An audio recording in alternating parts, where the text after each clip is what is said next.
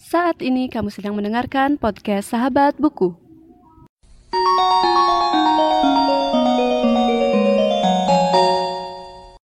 Sebelum mendengarkan episode kali ini, jangan lupa follow podcast Sahabat Buku di Instagram di @podcastsahabatbuku. Selamat mendengarkan.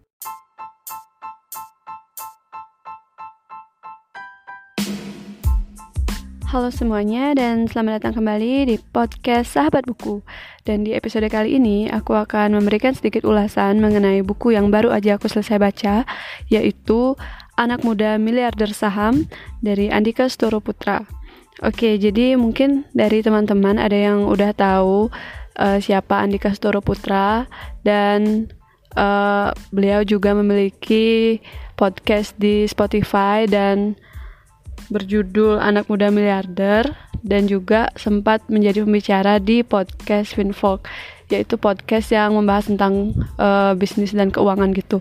Aku sempat dengar beberapa dari podcast beberapa episode dari dari podcast tersebut. Jadi sebelum lanjut aku bakal bacain sedikit uh, biografi dari Ko Andika ya. Andika Storo Putra adalah seorang entre entrepreneur, author, dan investor asal Indonesia. Putra lahir 23 tahun yang lalu, tepatnya 13 Juni 1994 di Singkawang, Kalimantan Barat. Putra menjadi miliarder sebelum usianya genap 20 tahun. Kini Putra sering diundang sebagai public speaker untuk memberikan inspirasi bagi anak muda, baik di sekolah, universitas atau seminar bisnis. Putra dibesarkan dari keluarga sederhana yang biasa-biasa saja. Ayahnya adalah seorang pekerja di sebuah bengkel kecil di kota Singkawang dan ibunya mengurus rumah tangga. Oke, jadi itu biodata singkat dari Ko Andika dan di buku kali ini uh, aku baru sempat beli juga padahal ini udah diterbitin pertama kali tahun 2017 ingatku eh 2018 ya itu udah pokoknya uh, karena satu dan lain hal akhirnya aku dapat juga bukunya. Karena sebelumnya aku sempat nyari tapi ada yang uh, ada yang stoknya habis. Terus juga aku takut beli yang ada yang bajakan gitu. Akhirnya kemarin aku sempat lihat-lihat lagi dan ternyata masih ada bukunya.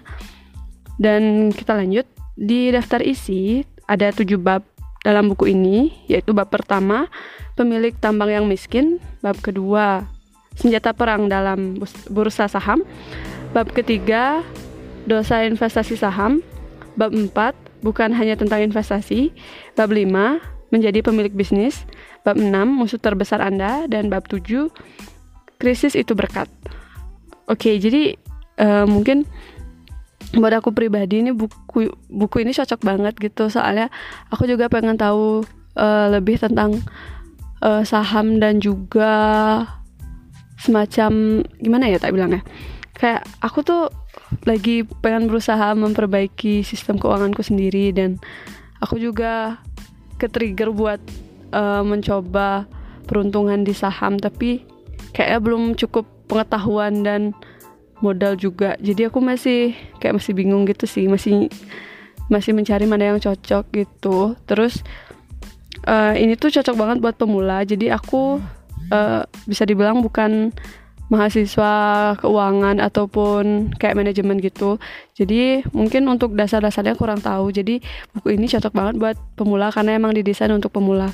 Dan juga uh, di buku ini ada cerita uh, teruntuk di bab uh, terutama di bab satu tentang pemilik tambang yang miskin itu ceritanya seru banget karena itu uh, bisa diimplementasikan di kehidupan kita dan aku ingat banget eh, kata-kata uh, dari Ko Andika dan juga Bong Chandra di podcast Finfolk yang sempat mengatakan kita harus belajar dari yang terbaik. Nah, dari buku ini aja Ko Andika belajar dari uh, investor terbaik di dunia yaitu Warren Buffett. Aku nggak tahu nyebutnya bener apa enggak tapi ya gitu deh pokoknya. Nah, jadi sebagai anak muda yang notabene masih mungkin masih perlu banyak belajar gitu.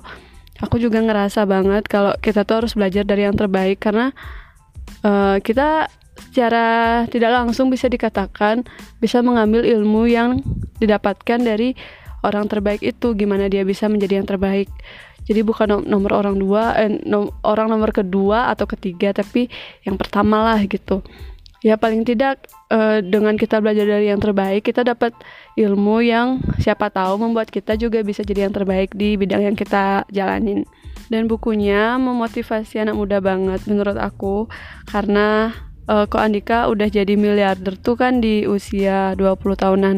Dan itu kayak nge-trigger banyak orang, banyak anak muda untuk menjadi seperti beliau. Untuk membuat teman-teman semakin berniat untuk membeli buku ini, aku bakal bacain sedikit uh, informasi yang ada di belakang bukunya.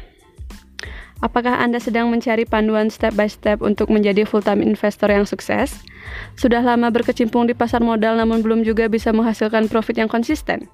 Bagaimana cara membangun passive income dari investasi saham? Apa mungkin mencapai kebebasan finansial dengan investasi saham? Mengapa trading saham justru akan membuat Anda merugi? Buku ini akan menjawab semua pertanyaan di atas dan memberikan solusi yang sudah teruji. Juga bukan juga akan menunjukkan mengapa anak muda memiliki kesempatan dan sumber daya yang besar untuk mencapai kesuksesan finansial dengan memanfaatkan pasar saham. Pada usia 17 tahun, Putra berhasil membeli dua properti pertamanya di Jakarta da dari hasil investasi saham. Sebagai seorang full-time investor muda, Putra sukses meraih financial independence di usia 19 tahun. Saat buku ini ditulis pada usianya yang ke-23 tahun, Putra telah berhasil membangun empat perusahaan di Indonesia, Singapura, dan Malaysia. Salah satu perusahaannya yang kini memiliki valuasi lebih dari 270 miliar rupiah. Semua hal ini dicapainya bukan dari warisan orang tua, tetapi dengan menerapkan strategi invest berinvestasi secara cerdas yang ia tuangkan di buku ini. Oke, jadi itu aja untuk episode kali ini. Dan bukunya tuh seperti yang aku bilang tadi cocok untuk pemula jadi setelah ini mungkin aku bakal belajar lebih lewat internet dan orang-orang yang mungkin berkecimpung dari di di dunia uh, saham dan ekonomi sehingga uh, kita bisa berpikir gitu kalau memang saham adalah jalan yang terbaik untuk kita ikuti nanti siapa tahu kita bakal berhasil di sana tapi kalau enggak kita bisa nyoba hal-hal yang lain jadi itu aja untuk episode kali ini. Terima kasih buat yang udah dengerin dan sampai jumpa di episode selanjutnya.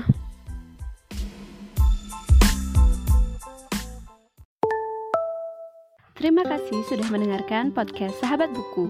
Bagi pengguna Spotify, jangan lupa follow. Dan pengguna Apple Podcast, jangan lupa subscribe supaya bisa mendengarkan semua episode baru dari podcast Sahabat Buku. See you in the next episode.